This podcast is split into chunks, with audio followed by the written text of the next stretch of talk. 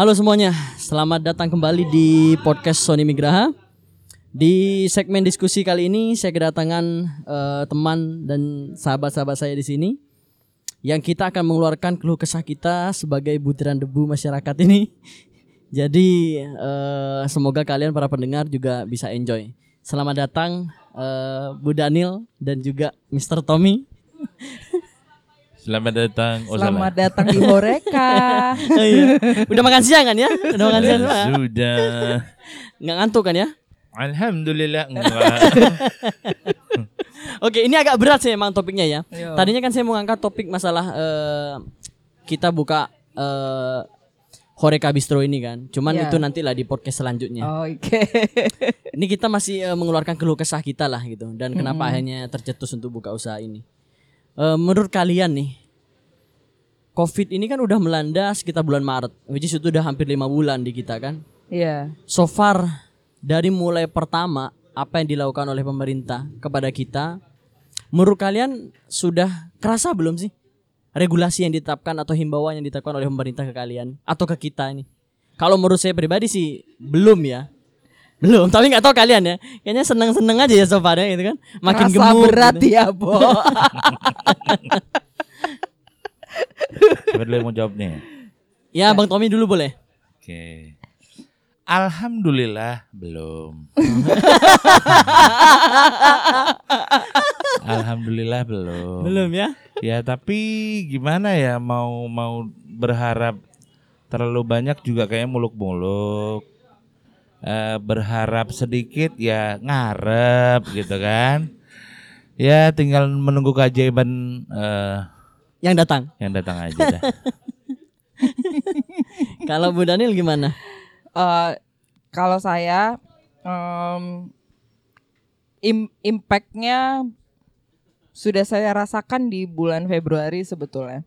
Oh, karena eh ini ini ini sudah sudah saya prediksi bakal bakal akan seperti sini seperti ini ketika di tempat kerja saya sudah tamu sudah banyak berkurang udah mulai kerasa lah ya.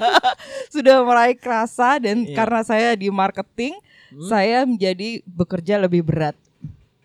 Ah, kemudian muncullah kebijakan dari eh, hotel di Bali yang sudah mulai merasa berat menggaji karyawannya.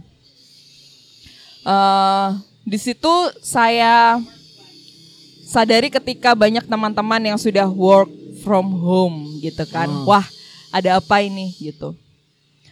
Kok sudah mulai work from home. Eh, dan ketika bulan Maret rame ya kita baca di sosial media em, teman-teman udah mulai berkeluh kesah tentang kesulitan ekonomi bahwa dampak COVID ini tidak hanya kesehatan tapi seluruh aspek kehidupan tidak mengenal umur, tidak mengenal jabatan. Sorry. Terus em, saya paling nggak bisa lihat orang lapar sebetulnya dan Wow, mulia sekali. Ya. mulia sekali Anda. dan dan di di Facebook itu sudah mulai banyak yang posting di em, komuni- komunitas-komunitas grup eh, di Facebook. Mereka membutuhkan pekerjaan mereka guide yang sudah tidak punya tamu selama berapa bulan mereka eh, butuh beras dan lain sebagainya. Dan itu tidak ada gerakan sedikit pun dari eh, pemerintah lokal waktu itu. Nah, eh, dari pusat pun eh, kita waktu itu kita shock menerima proposal eh, mitigasi COVID dari Menteri eh, Kemenpar yang kalau dilihat tidak menyentuh apa yang dibutuhkan oleh teman-teman yang pekerja. bekerja di pariwisata di Bali. Mulailah saya dan Tommy beraksi gitu ya mungkin darah darah ma- demo mahasiswa kita tuh keluar lagi, keluar lagi. Ini nggak bisa, ini nggak bisa kayak gini. Tom. Ini nggak bisa. merasa tergerak lah gitu. Betul gitu. Apa apa yang kita bisa bantu untuk teman-teman. Sudah ada misalnya em, teman-teman eh, yang lain itu bikin eh, nasi bungkus gratis, pembagian gratis dan lain sebagainya. Cuma kan mereka pun tangannya tidak bisa menjangkau jauh gitu. Nah, akhirnya ya udah kita berdua eh, melakukan aksi Horeca Heroes namanya. Oh Ya, iya itu jadi masuk tuh. eh, Horeca Heroes ini kalau mau ngelanjut ya, jadi Horeca Heroes ini sebenarnya eh, terbentuk karena teriakan eh, masyarakat terutama di Bali dan kita bisa dibilang ya mayoritas kita semua pekerja pariwisata formal dan informal. Jadi mulai dari kita yang bekerja di hotel sampai dengan mereka yang eh, berjualan di pinggir jalan Legian dan di semua tempat pariwisata gitu. Nah, eh, tapi di awal sebenarnya saya eh, agak salut sih sama sama warga Bali ya, karena mereka sudah ditempa Hmm. dengan Iya, adanya betul. dulu eh, bom Bali, Flu burung. ya, flu burung, bom Bali 1 2, terus ada efek dari gempa bumi yang ada di NTB juga. Habis itu ada gunung juga kan. Gunung, gunung ya. juga Ah. gitu. Jadi eh, Bali ini tergolong yang tidak rewel warganya. Iya. Hmm. Dan begitu dibilang stay at home, ya mungkin kita sama-sama tahu eh, jalanan itu langsung kosong. Gitu. Iya, Iya, paling patuh ya betul. Kalau kalau mau kita compare dengan dengan eh, mereka yang ada di Jakarta atau Jawa Barat, ya kita tahulah segimana susahnya pemerintah daerah mereka Iya. untuk eh, meminta warganya untuk stay at home. Tapi di Hmm. Bali ini kesadaran masing-masingnya lumayan tinggi. Mm-mm. Tapi, nah, tapi Hmm. tidak dibarengi dengan eh, pemerintah daerah yang sigap betul. gitu. Eh, mungkin kalau di Pulau Jawa banyak orang yang berteriak tentang sumbangan atau bantuan dalam bentuk cash. Hmm. Kalau kita perhatikan di Facebook untuk Bali Community, sebenarnya yang mereka harapkan adalah sembako aja udah. Iya. Dia mereka nggak mengharapkan uang malah. Yang penting bisa makan aja. Iya, iya. Betul. Jadi Kebutuhan pokok kan Tapi Iya. bukannya itu udah ada eh, oleh pemerintah kita. Ah. Ada beberapa yang dapat lah gitu. Beberapa loh ya. ah, kan Saya mah kagak. Nggak semuanya. Masalahnya kan eh, banyak juga pekerja non Bali yang ada di Bali. Mm-mm. Itu gimana nasibnya? Yang yang yang terdaftar sebagai penduduk Bali aja pun tidak tidak rata. bukan tidak rata lagi. Waalaikumsalam warahmatullahi wabarakatuh gitu loh. Jadi eh, apa ya? Eh, saya nggak tahu deh eh, memanusiakan manusianya itu di mana gitu. Iya. Walaupun oke mungkin pemerintah daerah sudah sudah mengucapkan bahwa mereka melakukan yang terbaik. Letak terbaiknya di mana?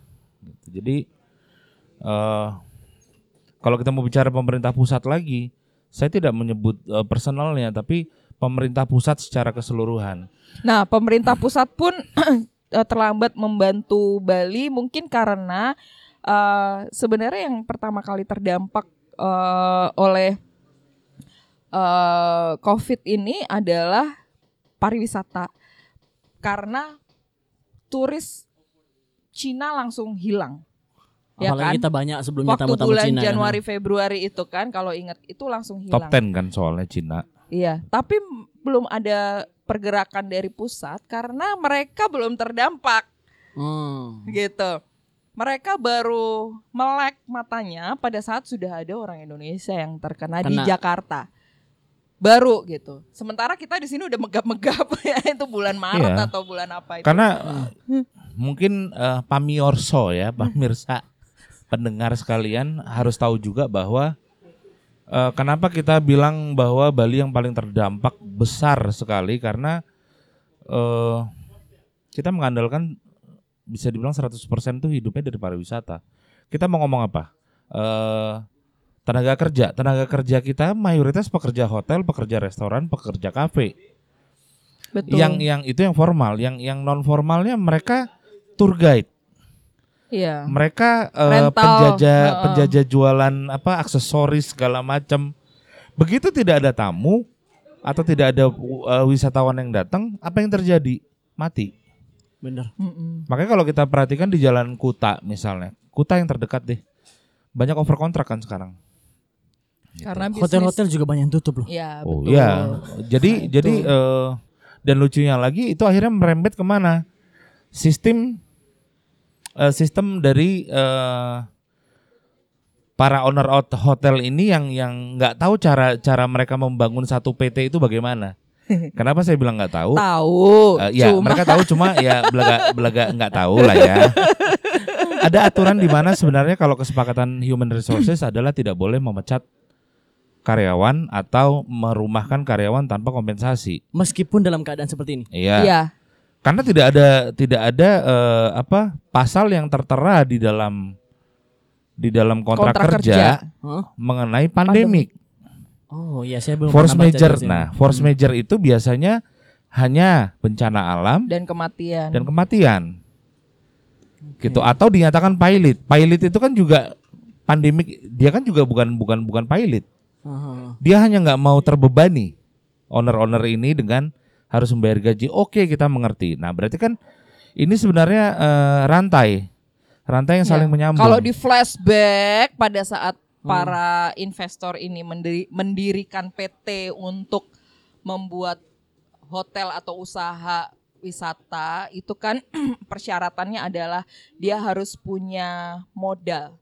Iya. Modal berupa uang di eh, bank yang menjamin aset aset itu bisa gedung termasuk karyawannya selama at least 12 bulan.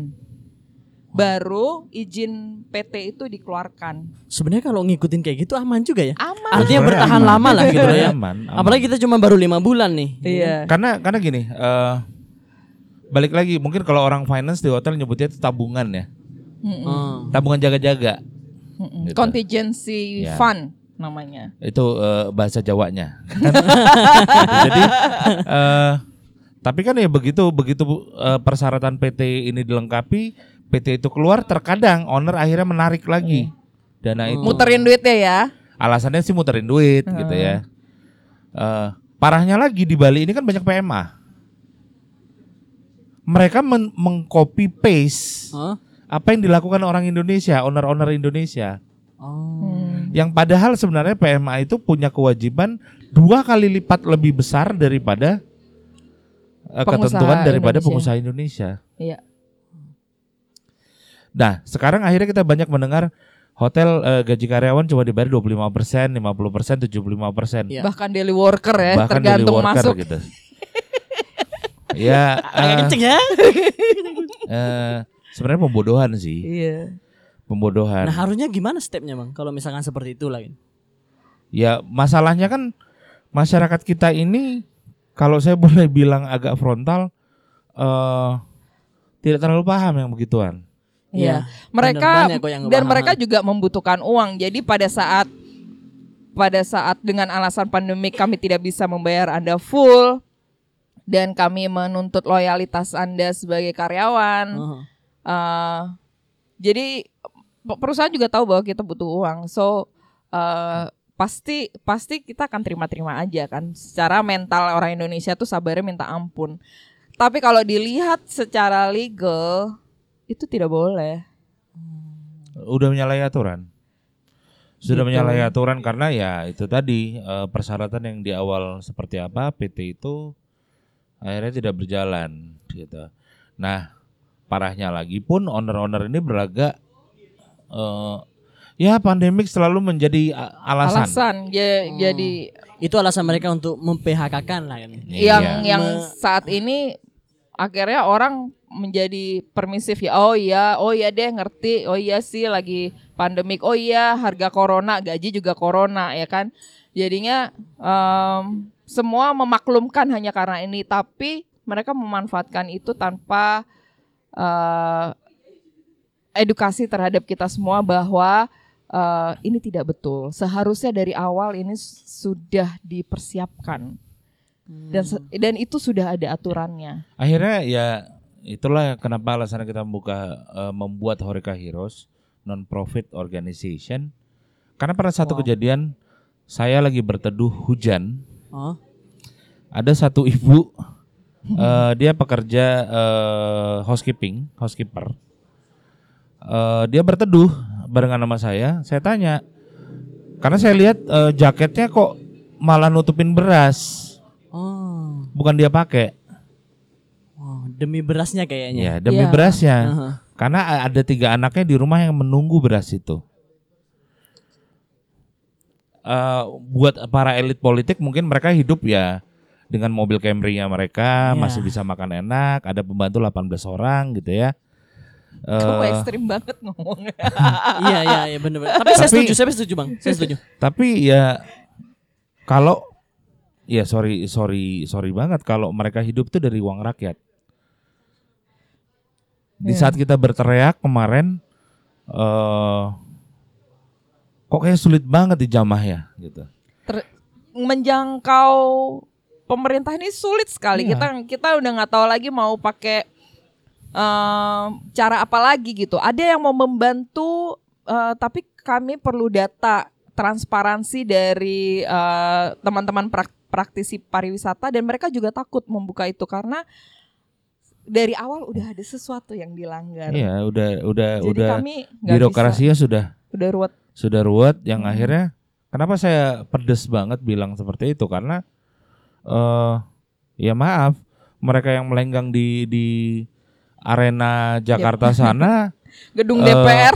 itu hasil dari kita yang dipotong gajinya tiap bulan Benar benar. yang di atas namakan pajak Hmm. Dan itu dari masyarakat dan harusnya Iya. membantu masyarakat dong ya Dan- harusnya.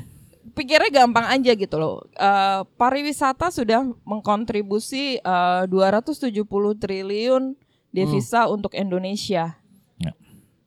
saya baru mau buka datanya tuh Iya. Wow.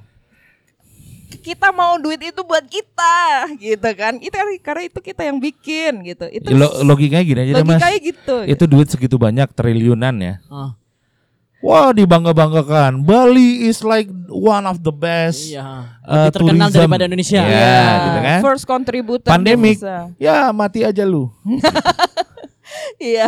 Ya kayak nggak seperti itu loh. Yo, Ngeri, Iya, jelas. dirasakan oleh masyarakat benar kayak gitu loh. Jelas. Oke, mungkin kita mengerti lah para para apa Indonesia ini terlalu luas segala macam, tapi ada ada ada setidaknya kesadaran eh, pemerintah prioritas untuk Bali karena Bali itu Februari mulai masuk itu corona, Hmm. China kan habis. Habis itu Australia habis. Eropa menyusul begitu Italia segala macam. Ya. Eh, kena Perancis kena habis kita Stuck. kita benar-benar nggak bisa ngapa-ngapain karena padahal kalau tingkat coronanya sendiri di Bali waktu itu masih rendah. Iya, kita termasuk provinsi yang bagus waktu itu. Iya, iya. betul. Artinya yang terinfeksi sedikit sekali Jadi lah. bisa waktu dibilang itu. Bali ini bukan bukan reses karena bukan karena virusnya. Dampak dari Iya, virus dampaknya. tersebut karena tamu kita menghilang. Nah, apa yang dilakukan pemerintah terlalu tinggi kalau saya ngomong pusat ya. Apa yang dilakukan pemerintah daerah? Nol. Kenapa saya bilang nol? Ya cuma simbolis saja. Itu itu udah udah jadi pembicaraan umum lah. Eh, Iya, cuma mereka masih takut aja untuk berbicara gitu. Ya, Tuh. kalau kalau saya selama selama kita benar maju gitu. Sedih aja begitu di Jimbaran untuk menyalurkan sembako eh, sebagai tanda tanda apa bukti tanda Pedulinya gitu. pedulinya simbolis. Hmm. Aslinya ya belum banyak yang dibantu. Iya. Dan hebatnya lagi di Bali ini untungnya punya desa adat. Iya, desa adat banyak yang membantu juga masyarakat. iya. Nah, Iya. Luar biasa. Bahkan kalau kalau saya boleh ngomong, bisa nggak sih seluruh Indonesia ini punya desa adat? Mungkin kalau kalau buat kita yang awam gitu ya, dulu waktu saya datang dari Jakarta, tinggal di Bali, mikirnya, aduh pecalang gitu ya. Uh-huh. Ternyata ada fungsinya. Iya, iya, iya. ha. Kita kalau Saya tinggal lama pahamin, udah mulai iya. merasakan ya. Iya. Saya pahamin sekali begitu sekarang pandemik. Wow, Ya harusnya sih li- leadership dari pemerintah ini yang yang kita harapkan bisa bisa me- mengajak berbagai macam sektor untuk menanggulangi ini. Contoh Jawa Tengah misalnya. Eh, pemimpin daerahnya dia paham bahwa itu adalah daerah pabrik. ya Hmm. kan? Dan karyawan-karyawan pabrik itu terdampak gitu. Dan itu adalah rakyat dia gitu. Jadi bagaimana caranya ya? Dia menggandeng para pengusaha pabrik itu untuk bersama-sama membantu menanggulangi Karyawan-karyawannya. iya Wow. begitu. Ada yang dari pabrik obat, ada yang dari pabrik eh, Macam-macam. Jadi rokok, Rokok. obat. Kenapa kita bisa tahu? Karena kita kan ya juga relasi kita ada, teman-teman kita ada. Mereka bercerita eh, bahwa bahkan tes Covid pun itu door to door door to door. di Jawa Tengah, di Semarang, Bagus di Solo. konsepnya kayak gitu loh ya. kan? Iya. Nah, Dan biayanya itu ditanggung oleh pemerintah. pemerintah dan swasta. Serius. Iya, Serius. Ya, enak dong kalau kayak gitu. karena Oh jelas. kamu sudah pakai daerah aku untuk usaha kamu Hmm. membangun pabrik. Sekarang masyarakat di, di di di daerah aku sedang bermasalah. Kamu bisa bantu istilahnya CSR atau giving back dan Hmm. mereka lakukan itu dan dan secara merata ada ada pembagian masker gratis, beras. Masih ingat waktu APD COVID. eh, heboh APD kekurangan Iya susah Yang nyumbang sekali mana? kayaknya lah. Jawa Tengah. Mm-mm. Jawa Tengah menciptakan APD pertama kali, disusul Jawa Barat. Mm-mm. Nah, ya ini berarti sektor sektor di eh, swasta di Bali ini karena tidak ada karena karena begitu apa ya? eh, Regulasi atau apa? bukan karena semuanya pariwisata. Oh. Nah, yang lucunya lagi Sehingga beberapa tidak tidak bisa. beberapa waktu yang lalu setelah udah udah chaos Bali seperti ini, baru ada omongan ke depannya Bali tidak boleh eh, hanya bertahan dari sektor pariwisata. baru Hey, nggak baru nggak. Pak, ke mana aja ke Mars? Iya bener-bener harusnya kenapa ya kalau misalkan di Bali tuh kayak berpatokan bener sama pariwisata. Jadi ketika kayak misalkan kolaps gara-gara misalkan oke tamu nggak ada nih ke Bali entah gara-gara gunung meletus kan antara ada bom apa ekonominya mati loh. Iya. Iya. Karena ya sebelum kita mulai pembicaraan ini kan kita tadi sempat ngobrol kan. Ah, Kalau pemerintah daerahnya tersebut cukup pintar, garis bawah bold, cukup pintar. Kalau eh, mereka mau menggandeng pemerintah pusat, kucur kok itu dana. Caranya bagaimana? Kementerian Perikanan dan Kelautan. Itu loh di di Karangasem bisa jadi pusatnya para nelayan. harusnya ya. Harusnya Hmm. daerah Singaraja pertanian karena suhunya iklimnya bagus di sana. Eh apalagi eh, mau mau bicara apa wisata hutan lindung misalnya. Hmm. Guide Ment- Kementerian Kehutanan itu ada Ubud. Gitu. Jadi mau bicara perindustrian misalnya ada pabrik apa sepatu atau apa datengin dong investor dari luar bikin itu di mana negara karena dia berbatasan dengan eh, Pulau Jawa untuk bahan baku segala macam lebih mudah gitu Iya. cari solusi itu dari kemarin maksudnya kita yang masyarakat aja bisa berpikir oke memang nggak gampang untuk merealisasikan itu Ah. Tapi, tapi bisa. bisa masalahnya lu mau atau enggak Gitu. lu smart enough atau enggak gitu Memang, Atau- memang pariwisata itu yang uh, duit muternya paling cepet Karena gitu. karena ya kalau dipikir mungkin ya kalau kita bermain aman ya kalau misalnya situasi normal kayaknya perhotelan paling oke deh gitu. Pariwisata tuh kayaknya untuk muter uangnya lumayan lah paling ya. cepet, Ah. paling cepet, paling banyak. Tapi pada saat uh, kalau misalnya hanya satu sektor itu dia, kalau misalnya hanya satu sektor, pada saat uh, terjadi uh, kondisi ya kayak sekarang pandemik atau perang, habis gitu. Iya ya benar. bencana alam habis. Tapi kalau misalnya memang pertanian, kehutanan, perikanan itu eh, investasinya di awal besar gitu. Cuma masyarakat nih punya ketahanan yang yang merata jadinya. Pada saat pariwisata down, ini masih bisa mendukung. Masih bisa hidup Gitu. berasa kan kemarin ayam harganya 42.000 ribu Mm-mm. Karena Bali ini apabila misalnya tiba-tiba eh, Gunung Agung meletus, kolaps nggak Bali? kolaps karena kita ter- tidak terhubung ke mana pun. Iya. Iya. Pariwisatanya mati, semuanya mati, makanan kita masih bisa dibilang sebagian tiga perempatnya kita ngandalin dari Pulau Jawa. Iya, ha. beberapa supplier gede memang dari Ya Jawa. kan? Jadi eh, kalau pemerintah daerah sendiri tidak cepat ngajuin ke Pak Di Jokowi Hmm. Atau tidak mau cepat berbenah, ini udah berapa gubernur tidak ada yang punya ide seperti itu. Masa Iya. baru kepikiran sekarang? Iya. Gitu. Jadi kenali dulu daerahmu, apa resources yang kita punya. Kemudian bisa nggak kita mengandalkan UKM atau eh, apa ekonomi mikro untuk bangkit? Kalau tidak bisa, guide pusat, bantu mereka gitu. Pahlawan permo- sendiri. iya, permodalan, kemudian eh, eh, pelatihan, eh, pengembangan bisnis. Nah, nah, nah, ngomong-ngomong Jadi- jadi ngomong pelatihan tadi, Ah. itu juga aneh. ya. Tiba-tiba latihan lah dibuka lapak, online. latihan lah di Ada- Tokopedia. ada, eh tau gak sih ada lagi yang yang baru yang kalian tau gak sih tentang eh, prakerja? itu. Ya itu. Kan ah, oh, akhirnya akhirnya yang ketahuan memang ada bisnis di balik semua itu kan? Yes. Oh iya, udah di- bisnis sih balik bisnis. Ya kalau bisnis dipikir dalam bisnis. Itu enggak. jadi kita bingung pada sebe- jadi Tommy ini eh, saya tugaskan untuk coba kamu eh, Ikut pelajari atau- itu ya kan. Terbantu nggak Tom? Enggak. Karena Enggak. bahasa bahasanya gampangnya gini, Mas. Orang suruh latihan di di lapak ya di Tokopedia. Suruh latihan e-commerce. Kita ini lagi nggak gajian. Terus habis latihan gue mau dagang, siapa yang beli? Siapa yang modalin? kita tetap butuh modal ya. Siapa yang modalin? kalau nggak ada modal Iya. emang. Kita bukan hidup di zaman Nabi, cuy. Tuhan, eh, aku minta duit emas, brak langsung depan muka, enggak. Pinjam ke bank. Pandemik, bank lagi pada nutup kredit semua. Oh. Menurut kalian kenapa sih pemerintah itu nggak coba bikin kayak gini loh? Kan eh, uang ini kan ya dari masyarakat tadi yang disebut oleh eh, Bang Tommy.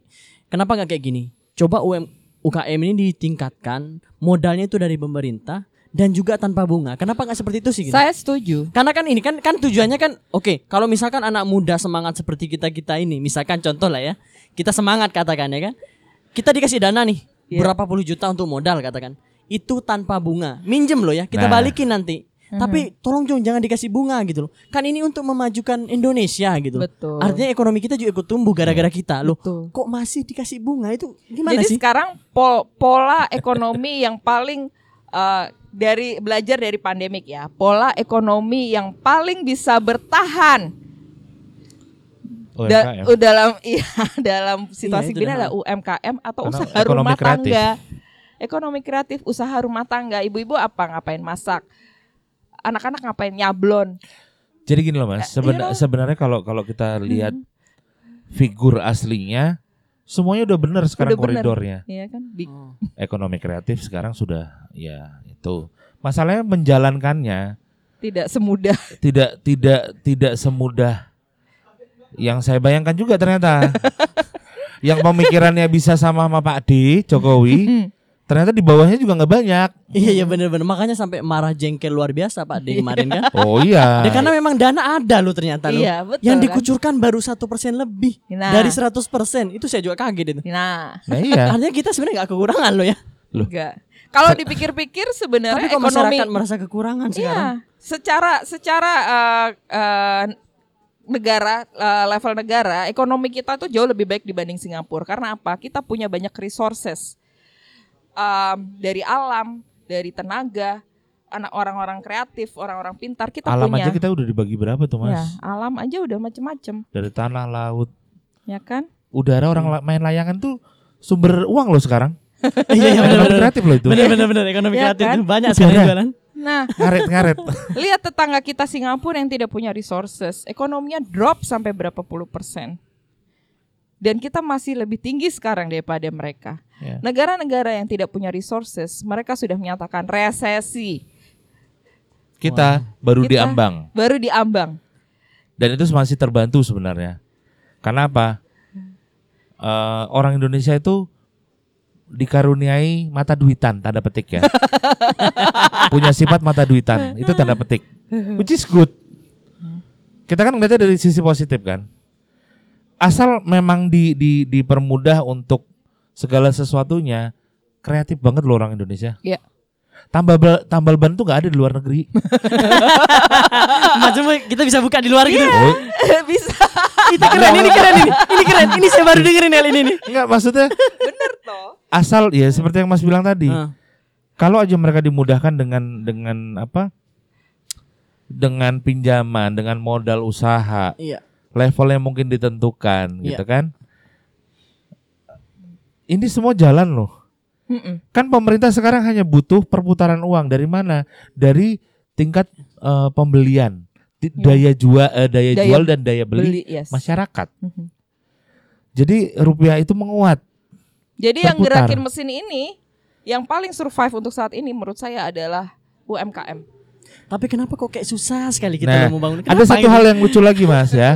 Bulan Mei baru dikeluarkan dari BP POM. peraturan baru nih. Peraturan baru untuk mereka-mereka yang menjualan makanan Frozen. frozen. Poinnya benar.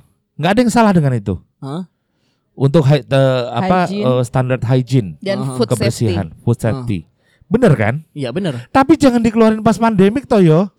Orang lagi berusaha untuk buka usaha Mereka ini loh. sekarang masyarakat kita sudah ikhlas dengan ya udah deh ya pemerintah kita nggak bisa bantu, pemerintah Oke, daerah mulai nggak bisa kerja bantu. sendiri nih gitu. Oke, aku jualan wis Aha. dari rumah, klongsang klongseng klongsang klongseng masak, Jual. terus mau ditangkepin sekarang. ya kalau nggak sesuai hygiene segala macam nggak boleh jualan. Akhirnya kayak gitu ujung-ujungnya Iya. kan. Iya. Mati lagi kan usaha. Pertanyaan saya, kenapa sebelum pandemik itu Nggak sekalian diterapin. Nggak dikeluarkan. Gitu. Nah, biar bener-bener pastilah ngikutin bener-bener higienis luar biasa itu Ya. gitu. Mas tahu sekarang izin alkohol ada dua? Oh beda nih sekarang. Oh, beda lagi. yang yang itu akhirnya meribetkan orang-orang yang pada pengen bikin usaha. Maksud saya tuh bisa nggak sih papernya dikurangin, di di di agak dipersempit tapi cakupannya luas. Jangan papernya banyak, karena itu take time loh. Iya. Ngurus Makanya izin bilang, ini, izin itu. Birokrasi lucunya lagi kita kemarin ngurus sesuatu, ternyata itu sudah tidak berlaku berapa bulan yang lalu dan baru diterapkan. Tapi kita sudah terlanjur mengerjakan apa yang sudah tidak berlaku itu. Iya, j- jadi Oh surat ini ini juga sama bu. Eh, sorry ya. Eh, sama kayak misalkan kayak contoh ya peraturan misalkan. Ada waktu itu kita ngikutin harus pakai masker triple. Masih inget gak? Iya, Ya kan akhirnya semua wajib pakai itu kan Triplay, Bisa ya. perusahaan kan Sampai bener-bener kita beli berapa puluh juta untuk prepare itu semua Eh nggak sampai berapa bulan Boleh nggak pakai itu Bayangin coba udah Ya dana memang. udah keluar segala Pakai macam kain kan. aja, pakai kain disuruh aja. lapisin tisu. Jadi kayak gimana sih gitu loh Itu ada beberapa teman-teman bule kita yang sampai nanya eh, apa regulasi di Indonesia ini seperti apa? Jawaban saya cuma satu, welcome to Indonesia. kayak try and error sih sebenarnya regulasinya. Jadi ya eh kita kita pernah kita berusaha menjalani eh, di jalur yang benar tapi jadi ribet banget gitu kan. Nah itu dah That's why orang jadi eh, melakukan em, apa jalan pintas gitu loh. Nah, Ini, ada, ini ada lagi regulasi yang satu lagi lucu. ini saya cuma ber- bermain logika ya mas. Ah, Kalau kita mau punya usaha, eh, kita ngurus pajak kan? Iya pasti Ngurus Harus pajak ya. itu di awal atau di belakang? Ya, Harus di, di, di awal kan Oh, enggak. Registrasi segala macam No, gitu nggak sih Sekarang itu berlakunya di belakang. Jadi kita disuruh berbohong dulu, bikin bikin ini Kira-kira apa kira-kira bakal bakal berapa berapa pendapatan. pendapatan, baru bisa didaftarkan. Loh kalau misalkan Kalau saya misalnya punya usaha, terus nanti saya daftarkannya 20 tahun lagi boleh nggak? Saya bilang aja saya saya nggak punya usaha kok kemarin. Iya boleh juga akhirnya kan kayak gitu jadi Nah, itulah yang akhirnya ada, maaf, pasti ada oknum yang akhirnya bermain amplop di belakangnya. Tapi ya, saya juga nggak begitu ini ya. Kayaknya nggak tahu kenapa orang Indonesia nih sebenarnya kita kan kaya ya kan.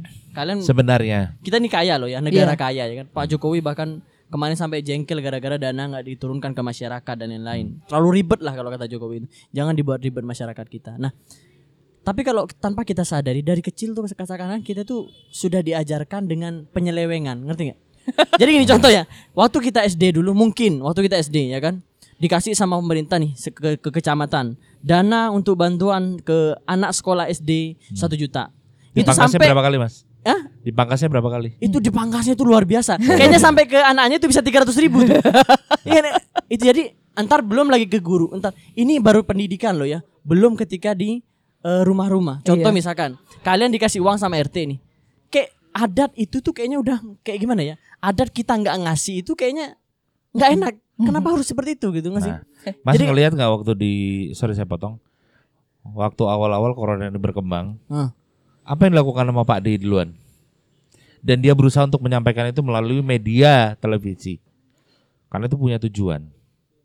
Supaya masyarakat melihat, ini yang saya omongin adalah beras.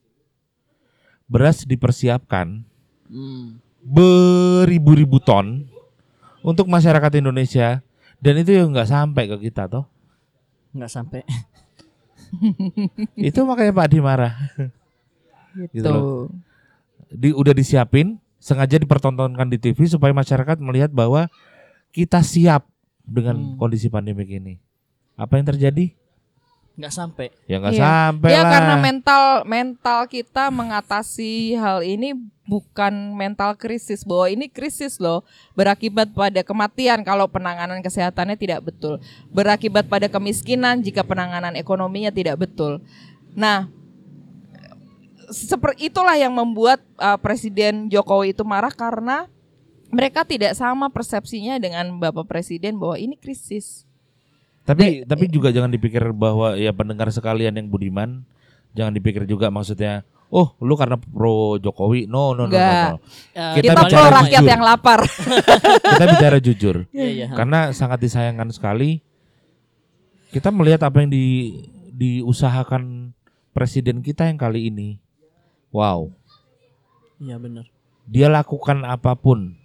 Karena kalau bicara kelaparan, saya sama Bu Daniel ini pernah nangis bareng.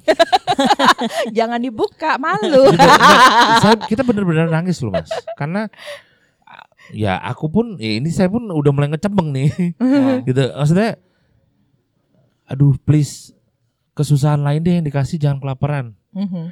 Karena gue nih pengen bantu tapi gue nggak tahu mau ngapain. Dan kita nggak punya uh, modal untuk membantu gitu masalahnya.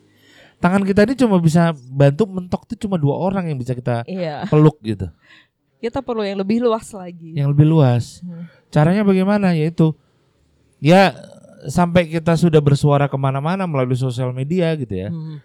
beberapa menteri kita tag Iya, kita suratin. dan dan yang lucunya ada ada satu menteri kemarin sempat menyatakan bahwa akan melakukan ini melakukan ini termasuk Pak D ya Mak Heeh, kok itu poinnya kita semua ya yang kita sampaikan kemarin Oh. gitu. kalaupun benar memang kita kita salah satunya kita yang diperhatikan Mhm. curahan hatinya thank you Mm-mm. timnya Pak D Berarti membaca keluh kesah bekerja dengan benar eh, menerima aspirasi karena ya ujungnya kita pengen yang terbaik kok buat negara. Iya. tapi eh, oknum-oknum yang lain please jangan dibodohi masyarakat. Kita bukan hidup di zaman penjajahan Belanda. Iya benar. Mm-mm. gitu. Eh, masyarakat kita please dibuat pinter. Dibuat belajar untuk kritis. Gitu. Jangan jangan jangan apa? Ya bodohin lah mau sampai kapan Benar benar. kaya pun kita negara ini sumber daya kita beraneka ragam ibaratnya biji apa pun di, dilempar di Indonesia ini hidup Tumbuh. gitu. Ya dari saking suburnya tanah kita ya. Iya. Tapi kemarin saya sempat baca loh Bu dari WhatsApp kalian yang kalian share itu. Sampai juga ke grup sebelah, grup sebelah masuk lagi grup sebelah. Saya sempat baca loh. Ada eh, kalau misalkan ya kalian kan tujuannya adalah membantu bagi mereka-mereka yang eh, PHK ya Iya. kan.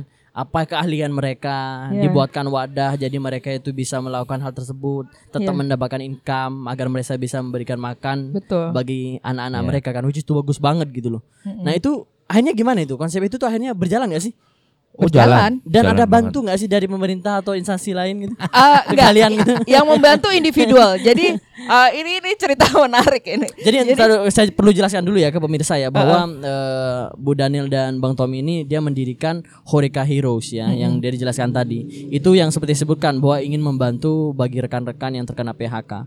Itu mulia sekali sih. Nah, yang ingin saya tanyakan ada yang ngebantu nggak nih setelah A- prosesnya ada, gitu? ada. Ada yang bantu dan ada yang hina. Betul.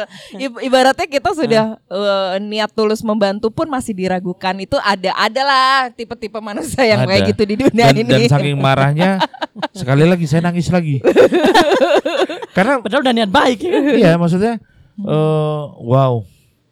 Ini yang dimaksud netizen maha benar dengan segala firmannya.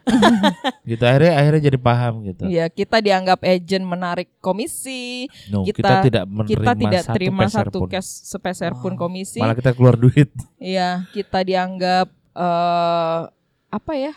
Eh, apa dianggap agent lah kita agent PRT Iya. kurang Lah, lebih lah, seperti itu.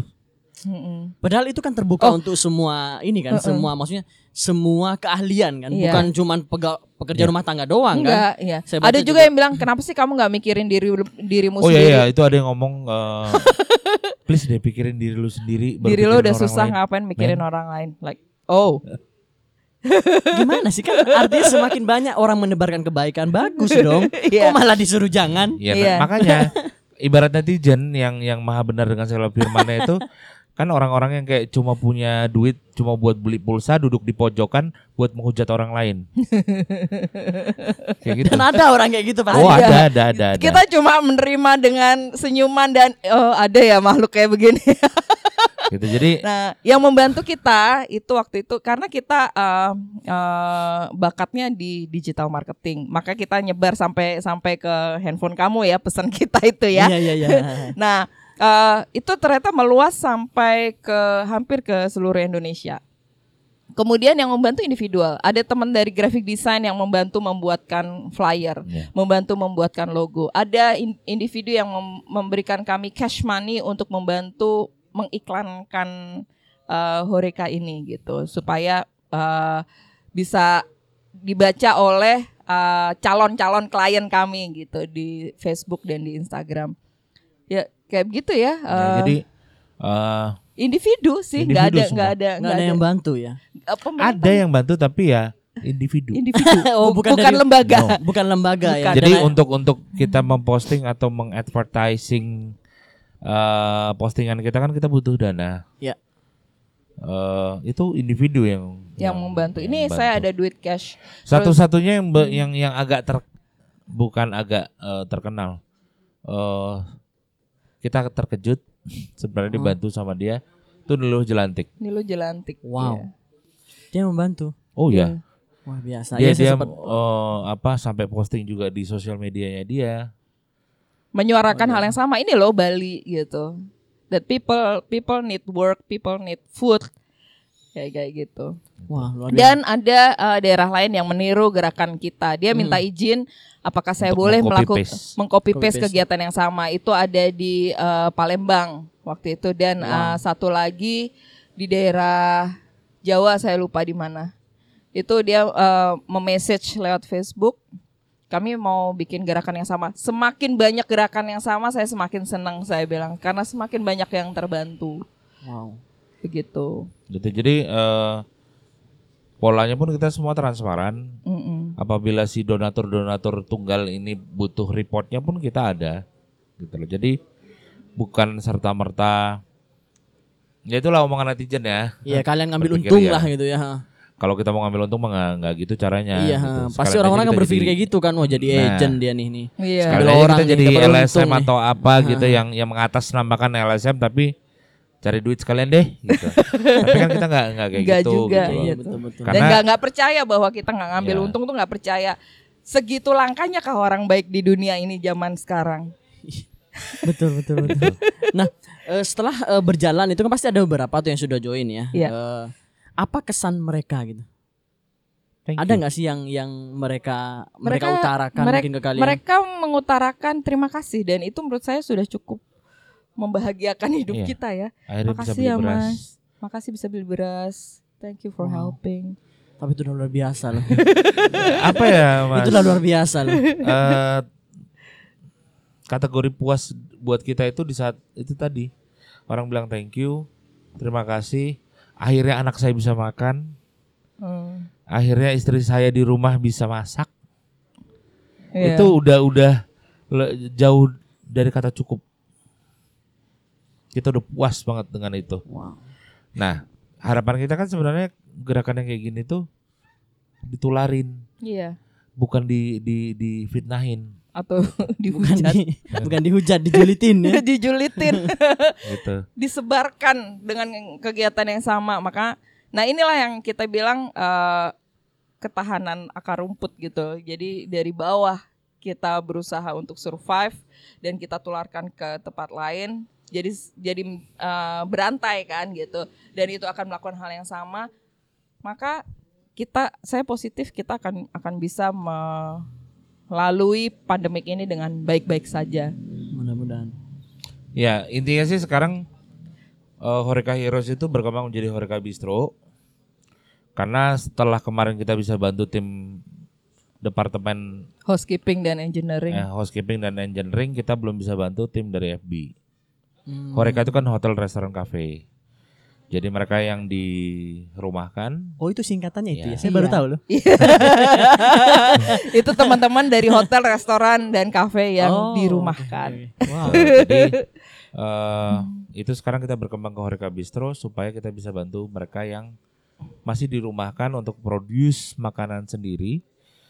Eh, bisa mereka titip jual. Bistro bistro itu kan sebenarnya makanan hampir eh, setengah jadi. Ya, atau cepat saji. Makanya kenapa kenapa kita tulisnya bistro, kita pilih nama bistro karena memang eh, kita pengen mengakomodir teman-teman. Yuk masak deh di rumah, eh, kamu bisa dapat uang uang tambahan. Jadi kita mengajarkan teman-teman yang di hotel eh, jangan bertahan dengan satu mata Satu pencarian. mat- Iya. Gitu. Iya benar. Karena ketika stuck biar ada backup lah gitu ya. Iya. Dananya gitu loh. Nggak berpatungan Betul. sama satu income aja gitu. Betul. Wow. Luar Karena- biasa sih. Dari hotel yang masih hidup tuh cuma tim security. Iya. Karena jaga kan. Karena jagain properti. Tim yang lain itu datangnya seminggu sekali. eh tapi enggak deh. Tapi enggak deh. Eh, kebetulan kan eh, aku punya banyak eh, teman-teman outsourcing. security. Oke. Outsourcing kan. Kalau outsourcing ya. Itu luar biasa Totally- dampaknya ya. Totally. Makanya itu saya pertama yang di-cut loh. Saya kadang Iya. tidak paham di Bali terutama ya. Security itu kenapa harus outsource? Itu dia. Tanggung jawabnya besar Nah karena gini kadang eh, dulu pernah juga saya nanya kayak gitu kan, kenapa kita harus eh, ngambil outsource gitu loh? karena Kan, murah. eh, iya selain juga oke dari Jawa salah satunya. Mungkin selain juga murah ini juga loh. Dia itu kayak bisa menjanjikan eh, kapan dibutuhkan dan kalau misalnya nggak ada gampang untuk mencarinya. Nah gitu tuh. Iya. Nah, Mas, Iya mungkin perusahaan berpikir kayak kalau- gitu ya, berpikir kayak gitu ya. Gitu. perusahaan itu bisa berpikir seperti itu karena eh, Berpikiran pada Kementerian Kementerian kita pun punya aturan yang bi- yang yang justru mengaminkan kalau lu mau ngelakuin itu. Sebenarnya kalau perusahaan dengan misalnya dengan modal tertentu semua eh, apa secara struktural dari atas sampai ke bawah itu tidak boleh outsource juga bisa kan? Iya. ya tergantung kekuatan modalnya sih Tom. Nah, makanya- Kadang kayak kan eh, prinsip ekonomi kalau bisa mengeluar pengeluaran sekecil-kecilnya untuk mendapatkan yang sebesar-besar. tapi tapi maksudnya belajarlah dari pandemi ini. Iya, Hati nurani harus hati dipakai. nuraninya loh. Pada saat outsource ini di-cut mereka mau ke mana lagi? Ini ini true story ya, ini true story. Saya banyak banget eh, punya eh, teman-teman dari outsourcing juga kan. Hampir lebih dari 100 orang. Di tempat saya yang lama saya punya sekitar 70-an outsourcing. Di tempat saya yang baru itu sekitar 20 ya belasan lah, sekitar 15 dan 18 orang. Bayangin dia di-cut langsung dan mereka rantau loh, anak rantau. Mm-mm. Mm-mm. Dan mereka hanya mendapatkan income tuh tiap bulan itu aja. Ya udah kirim ke kampung buat mereka makan. Dan ketika mereka nggak ada mereka bingung dan lagi pandemik loh. Mereka Iya. pulang juga nggak bisa, disuruh tinggal di kos juga ah, bayar harus pakai apa coba. Nah, itu itu itu, saya sampai itu sedih begitu juga ya Mas ya. sedih parah tuh juga. Sekarang juga ada beberapa hotel yang sudah mulai buka kan, Aha. tapi dibatasi orang-orangnya. Ya. Dan prioritasnya itu jatuhnya kepada putra daerah. Mm-mm. Mereka Iya. yang perantau belum dipanggil dan terkatung-katung nasibnya Iya. Mm-mm. di kampung sana. Saya makanya kemarin tuh juga saya sempat agak sedikit frustasi juga sih. Eh, karena saya juga termasuk anak rantau kan gitu loh. Jadi kayak Kita ini anak rantau lah. oh ya.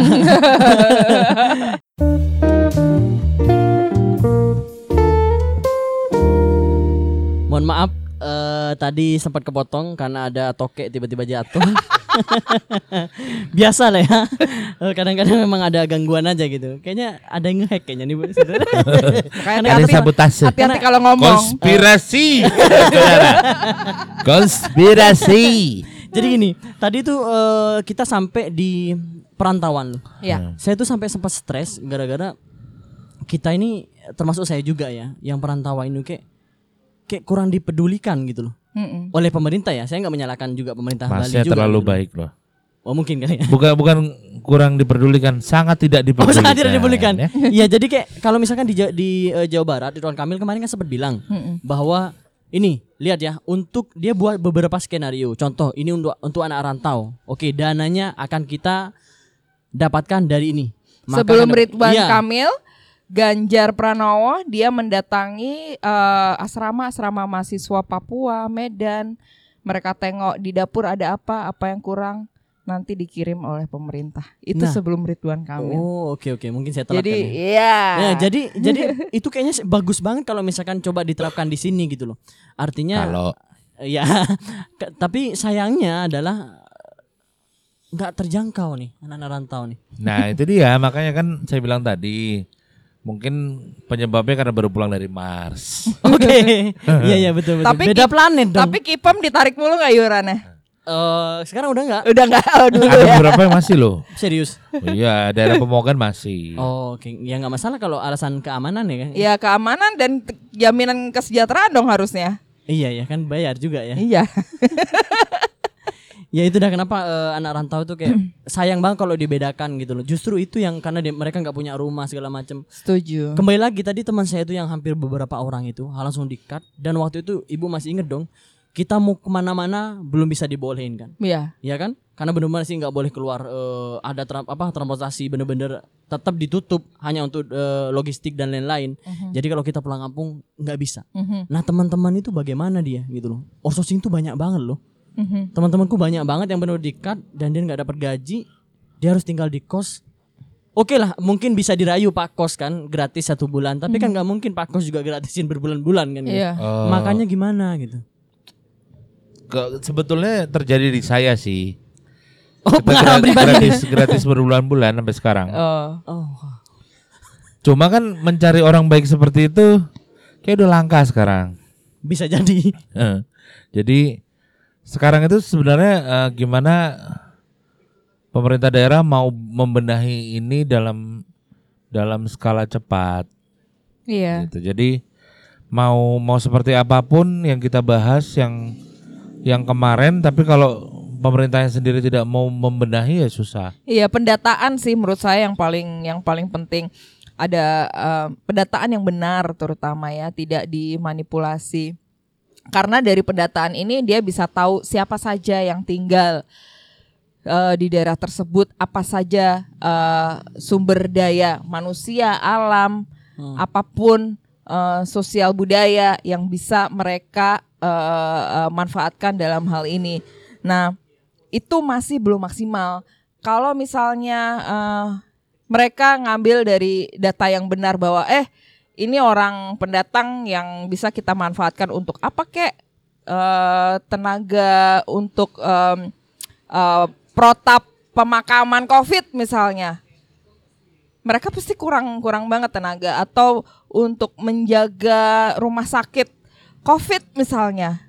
Semacam itu. Jadi atau eh, mendatangi rumah-rumah untuk data tes rapid misalnya sebenarnya itu itu bisa dimanfaatkan ya nggak sih mereka mereka ini Kalau mau. kalau mau masalahnya ada ada yang nggak peduli atau nggak ada yang males atau ada yang bodoh amat gue bingung juga Iya. Kenapa sih beda-beda? eh, ada beberapa daerah yang eh, untuk rapid testnya itu ditanggung, tapi ada beberapa juga yang enggak gitu. Sedangkan orang-orang kan akan males loh, orang itu disuruh rapid test, apalagi biayanya keluar dari kantong sendiri. sampai ada gerakan Bukan- bukan anti malas. anti rapid test ya Bukan malas, sebenarnya karena mereka juga udah gak punya duit. Iya iya iya, benar-benar karena nggak ada uang kan gitu loh. Iya. Buat makan aja susah apalagi disuruh rapid test gitu. loh. Terus Iya. bagaimana kita cara mengetahui gitu misalkan? eh, bagaimana kita bisa mengetahui lokasi itu benar-benar clear gitu loh. Kan artinya tetap ngambang dong ini jadinya. Nah, ya sekali lagi pemerintah itu punya resource nggak untuk memanfaatkan mereka punya eh, desa adat. Desa adat juga ada beberapa eh, eh, tenaga di situ yang bisa disebar untuk untuk mendata itu. Itu Kalau tidak pemilihan tidak apa? jalan. Pemilihan kepala daerah baru semangat. Resourcesnya bisa diadakan. iya bener-bener bisa banyak pasukannya gitu. ngomongnya tajam ya Tommy ini. Agak ngeri-ngeri sedep aku Rek. ya karena balik lagi mereka memanusiakan manusia atau tidak? Ya. Balik ke hati nurani loh Ya. sebenarnya Sony. Ini Karena eh, duit triliunan nih disiapkan eh, sama Pak D, ya kan, bersama Bu Sri Mulyani. Iya.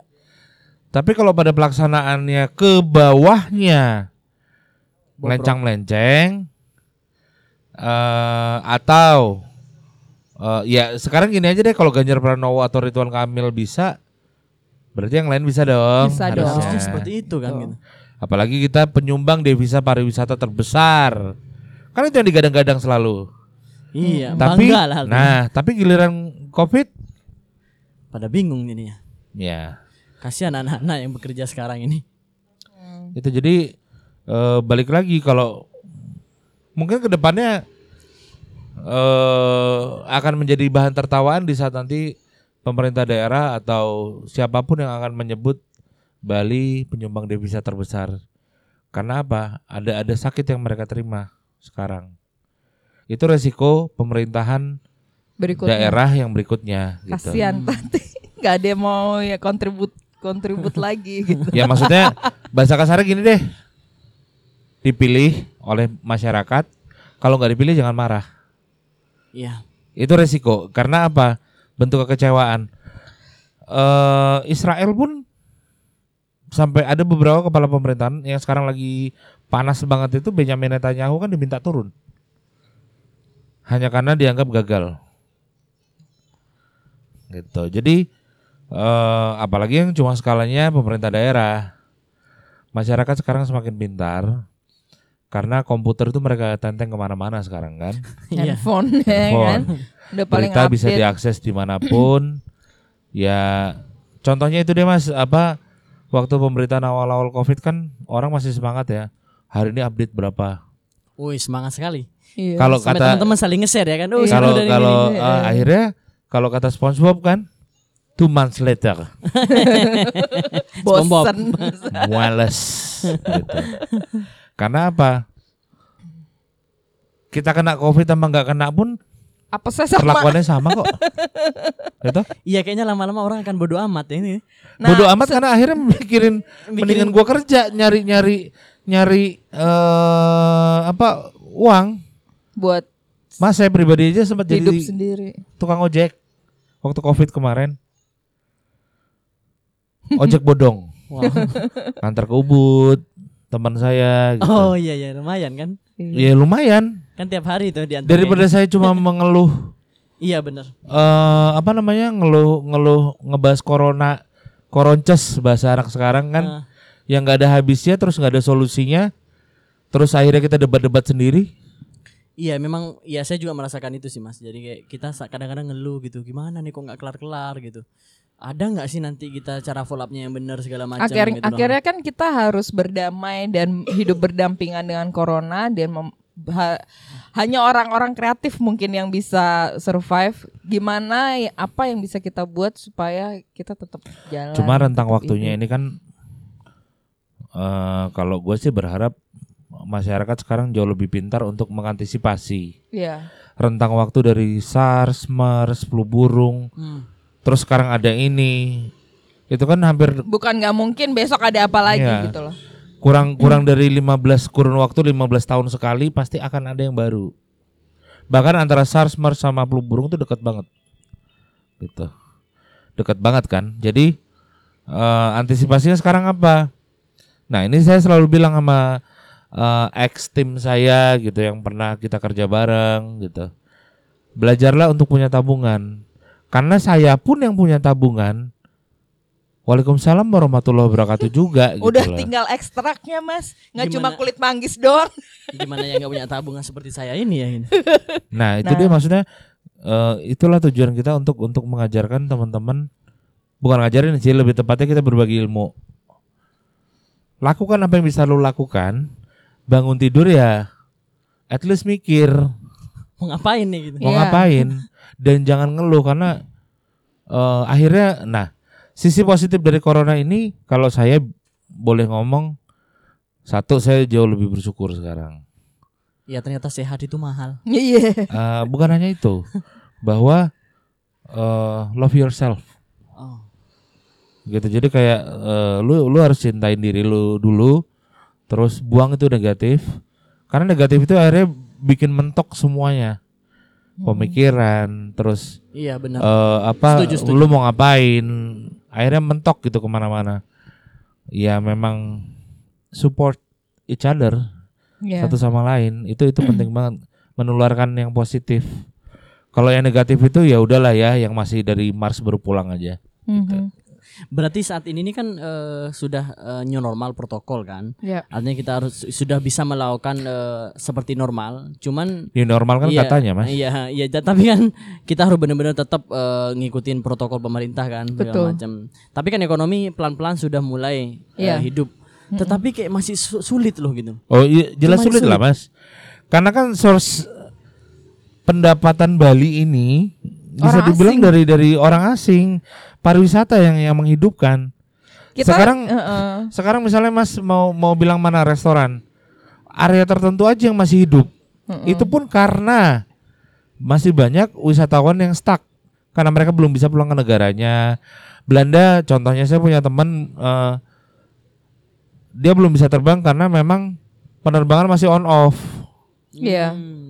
Nanti tiba-tiba on nih dia katanya udah bisa terbang, tiba-tiba dibatalkan karena di sana lockdown lagi. Atau ada juga negara yang mengizinkan warganya untuk Balik. eh, untuk eh, mengadakan perjalanan internasional tapi dengan resiko sendiri. Jika terjadi sesuatu negara tidak mau menjamin. Ya. Itu ada Oh. juga. Ada. Jadi mereka lebih memilih untuk menahan diri untuk traveling. Walaupun keinginan traveling saya yakin besar sekali ya.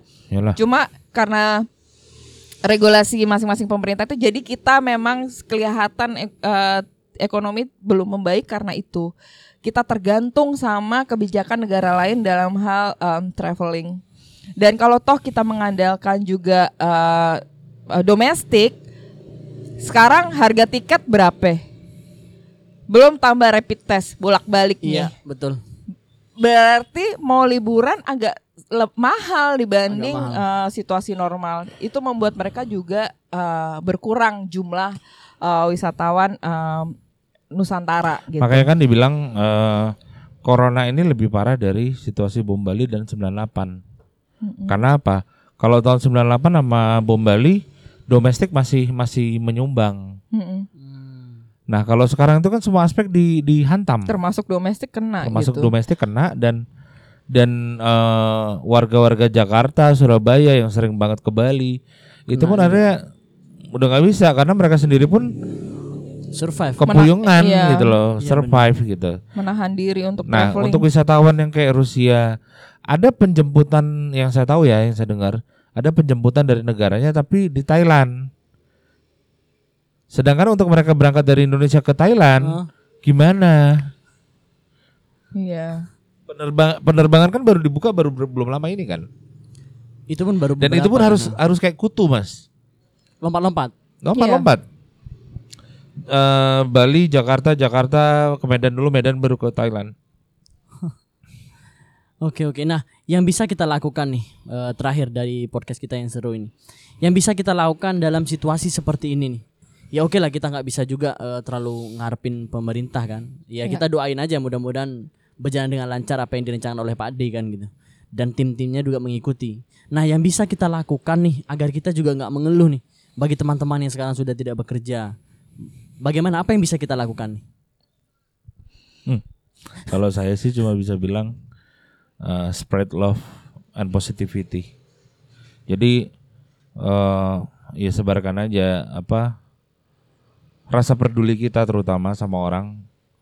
Uh, terus support mereka dengan dengan pandangan yang positif.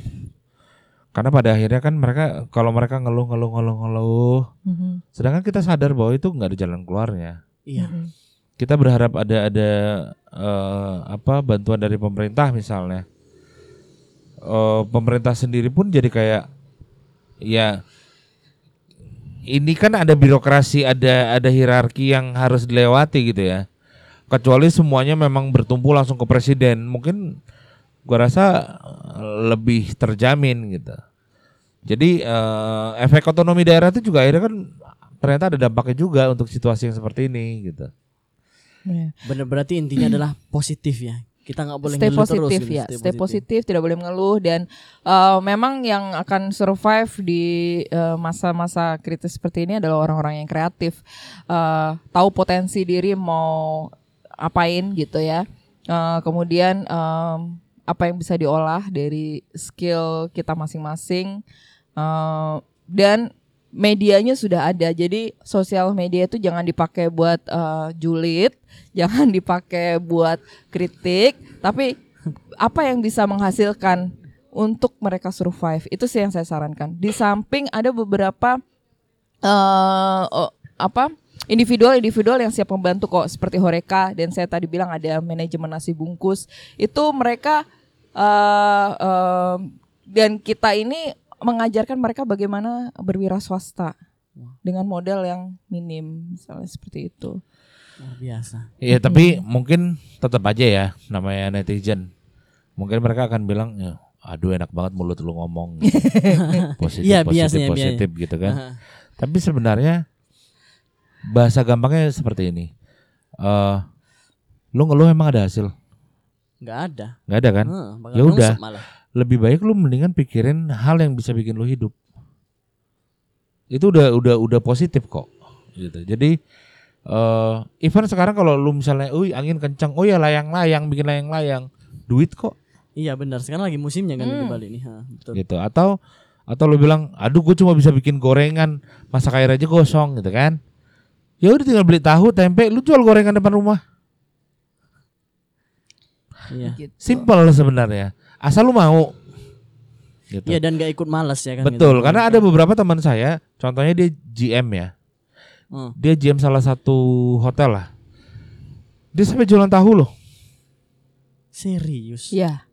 Wow. Sam- dan dan akhirnya gua nanya, lu nggak malu atau apa sih perasaan yang lu rasain jualan tahu ini? Nggak ada Tom. Ini bagus nih. Perlu Gua dicontoh. gua gua gua cuma mikir gimana caranya anak bini gua makan. Iya, kita harus hilangin gengsi sebenarnya. Iya betul. Nah, itu baru patut ditiru itu. Nah makanya kan gue bilang eh, di balik covid ini ternyata ada sisi positifnya. Tergantung lu mau ngeliatnya di mana sudut pandangnya. Kenapa kita bisa ngomong seperti itu? Karena kita sudah melewatinya. ngalamin. kita ngomong kayak gini bukan karena eh em, apa omongan omong kosong, tapi kita ngalamin loh gitu. Makanya bahkan kita- bahkan secara spiritual ya, gue sama Bu Daniel ini udah eh, kalau dibilang melihat Tuhan apa tangan Tuhan nyata itu kita udah ngalamin loh. Iya. Kita kepusingan nih hari ini. guyonane Gusti Allah. Kalau kita nyebutnya guyonani Gusti Allah. Ya Eh, kita ngalamin kepusingan sekarang duh gimana nih ya gimana ya besok dijawab Karena kita selalu positif. Ap- gimana nih how to survive gitu. Kadang-kadang kita nggak Ada sadar aja ke diberi jalan betul gitu. Iya, karena kita, nggak sadar. hindari apa ngeluh Loh, soalnya kita nggak sadar potensi kita sebenarnya bisa lebih dari itu. Tiba-tiba besok kita udah tercetus ide, eh gimana kalau begini aja dan pro- problem solve gitu ya. Terus kita akhirnya cuma bisa bengong. Edan yo, guyonane Gusti Allah iki. kita ya video call nih ya sampai ayo kok bisa ya? Gitu. Saking terharunya Ter nangisnya nangis nangis benar-benar nangis. Senang gitu loh. Eh belum lama kok kejadiannya yang yang apa di mie Bandung gua mewek. Iya. ini ada orangnya di sini gitu. Tiba-tiba kita tuh mikir aduh breakfast siapa yang masak ya aduh kalau nanti gua masak kacau operasional Tiba-tiba chef, chef itu datang cukup cukup cukup Nah, dengan sendirinya. pasti ada jalan. Makanya harus selalu positif. Percaya pada diri sendiri bahwa kita bisa mengatasi ini. Jadi ada, ya, ada aja. sisi spiritualnya kalau gue bisa bilang dan ini sudah gue coba sebarkan di lingkungan gue teman-teman gue. Eh, minta itu sama Tuhan yang jelas. Minta, iya. Tuhan, aku kesulitan gara-gara covid nih. Aku mau usaha, tapi aku nggak tahu gimana caranya dan aku butuh modal. Ngomong, Terus terang aja gitu ya. Iya. Karena apa yang akhirnya gua rasain? eh oh, mungkin Tuhan udah menilai usaha gue cukup. Ya wes nyoh. Kalau belum mungkin usahanya kurang gitu. Iya. Kerjain dulu lebih maksimal. Atau kurang gitu. sedekah mungkin. Bisa jadi. Bahasa Melayu, Melayunya nawaitunya. kan niat kita. Iya. Karena saya percaya masalah itu sebenarnya keluar eh, datang bersamaan dengan solusi. Cuma kalau di pikiran kita Cuma masalah doang. eh, akhirnya tidak melihat solusi itu ada di situ sebenarnya. Wow, ini good nih. Ini good point nih. Ini good point. Thank you Bang Tommy. Iya benar-benar. Agak pinter ya ngomong gue. Iya, ya, agak gimana pinter. cara gimana caranya menemukan solusi itu? Ya keep positif. Oke, iki masalahku. Piye carane? Gimana caranya? Pasti ada. Pasti ada. Nggak nggak mungkin nggak ada. Ada. Tuhan itu bukan hanya baik. Gue selalu marah sekarang kalau orang bilang Tuhan itu baik ya. Eh tolol. Tuhan itu maha baik. Sama satu lagi kalau gue sering marah sama orang ya sekarang. Iya nanti ya kalau ada rezeki, cuy, lu masih bisa makan, lu masih bisa napas aja itu udah rezeki. Bahasanya diganti. Kalau ada rezeki lebih. Wah biasa dari dari apa ceplas-ceplosnya Bang Tommy tadi. Sampai ke Iya, spiritual. sampai spiritual ini sih. Ya, ini ya jadi kayak Ya karena gue Iya, jujur, gue jujur sampai di momen yang pernah hampir kehilangan arah secara spiritual. Jadi gue ke sekarang, apakah Tuhan itu nyata? Ya sangat nyata. Tolol kalau lu bilang Tuhan gak nyata. Sekarang lu tinggal bagaimana caranya bersyukur. Mau tidur bersyukurlah dengan apa yang sudah lu jalanin hari itu. Bangun tidur bersyukurlah dengan dengan apa yang akan lu jalanin nantinya. Ya mungkin mungkin susah sih ya. Gue juga sekarang tuh masih kadang suka bolong-bolong gitu. Tapi percaya nggak? Kadang Tuhan tuh bangunin gue malam-malam hanya karena gue belum bersyukur. Kebangun lagi di jam satu. aha, Oh iya belum bersyukur. luar biasa.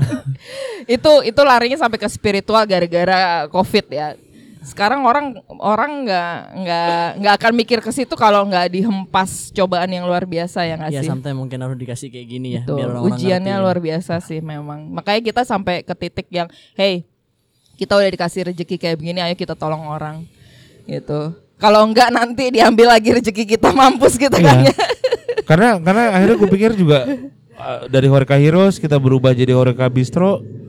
Kalau nggak ada campur tangan Tuhan, nggak bakal bisa jalan. nggak jalan unik mas. Nantilah versi yang Versi Horeca yang Bistronya Horeca ya. Bistro.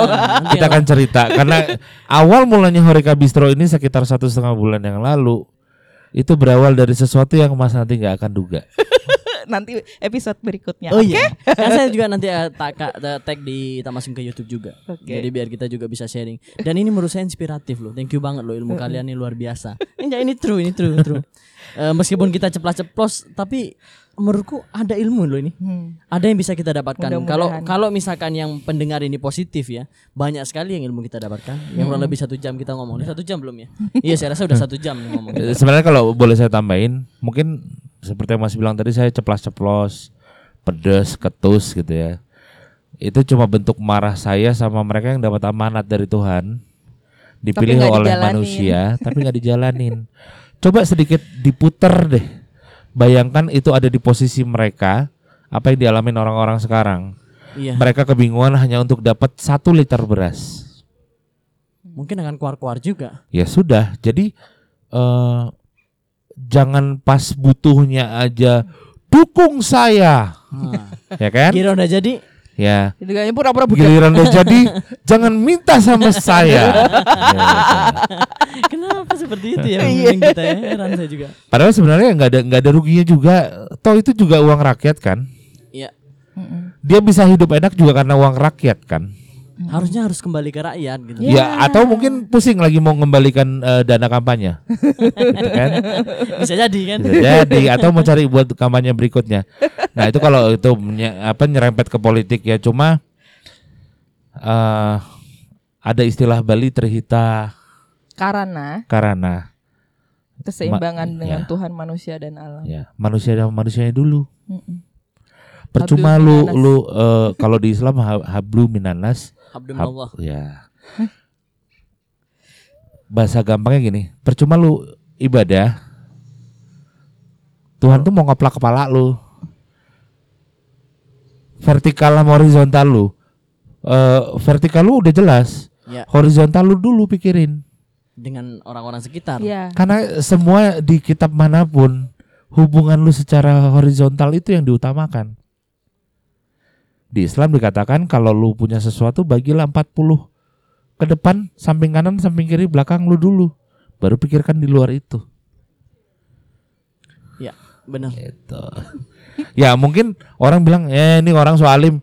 Enggak, kita sudah ngalamin Ngalamin masalahnya. gitu. Kita pengen bantu siapa gitu, terus tiba-tiba Kita pengen bantu tapi nggak punya uang ya, Mot. Aduh gimana ya? Gimana kalau ya? duit ya? Seting ada ide. Seting ada yang bantu. Wow, dikasih jalan lah kalau misalnya ada Iya makanya makanya aku bilang seperti itu. eh Gue bilang ya mas eh, Apa? Banyak keajaiban terjadi selama corona ini. Terutama urusan-urusan Keketuhanan sama Akhirnya dari iya, sama kemanusiaan gitu. Makanya gue sekarang kalau minta minta apa bilang sama pendengar kalau mereka mau doa doa sejelas-jelasnya. Mm-mm. Orang sama Tuhan kan kita telanjang. Mm-mm. Apa yang lu tutupin? nggak bisa. Lu pergi ke tempat PSK juga Tuhan tahu kok. iya, betul. Gitu loh. Jadi kalau mau minta minta sejelas-jelasnya, seterang-terangnya. Mm-mm. Gitu. Jadi Tuhan juga oke, itu yang lu minta, gue lihat usaha lu. Nah, niatin. Mm-mm. Ya kita kita sampai ada di proses ini kan bisa dibilang kayak yang aduh gimana ya? Gimana ya? Bisa nggak ya? Bisa nggak ya? Jalanin aja udah. Nothing tulus. Jadi kita nggak nggak yang berharap yang gimana. Oh mungkin Tuhan mungkin ini aja gue masih bilang mungkin. Menurut Tuhan waktu itu usaha gue sama si Bu Daniel udah udah cukup nyoh Dikasih lah Ya, akhirnya. tapi tetap masih ada hambatan. ya doanya tetap ke atas. Iya, Yaps. Gitu. gitu. Great, luar biasa. Luar biasa nih. Kita dari cepat-cepat jadi kayak ini ya, langsung terharu saya lo. Ya, luar biasa loh. Eh, terima kasih banyak Bu Daniel. Terima kasih, Son. Bang Tommy. Sama-sama. Kita akan ngobrol-ngobrol lagi tetap jangan pernah bosan untuk mampir di podcast saya. Eh, nanti kita akan take video juga. Saya belum tahu nih history dari Horeca Bistro ini. Oh, masih itu cerita, masih menjadi misteri. cerita ini. lucu lagi tuh. Tapi nanti aja. Nanti aja oke ya, biar pemirsa juga eh, penasaran ya. Iya. Oke, itu aja. Eh, terima kasih Bu Daniel, terima kasih eh, Bang Tommy. Bye bye. Bye. Bye.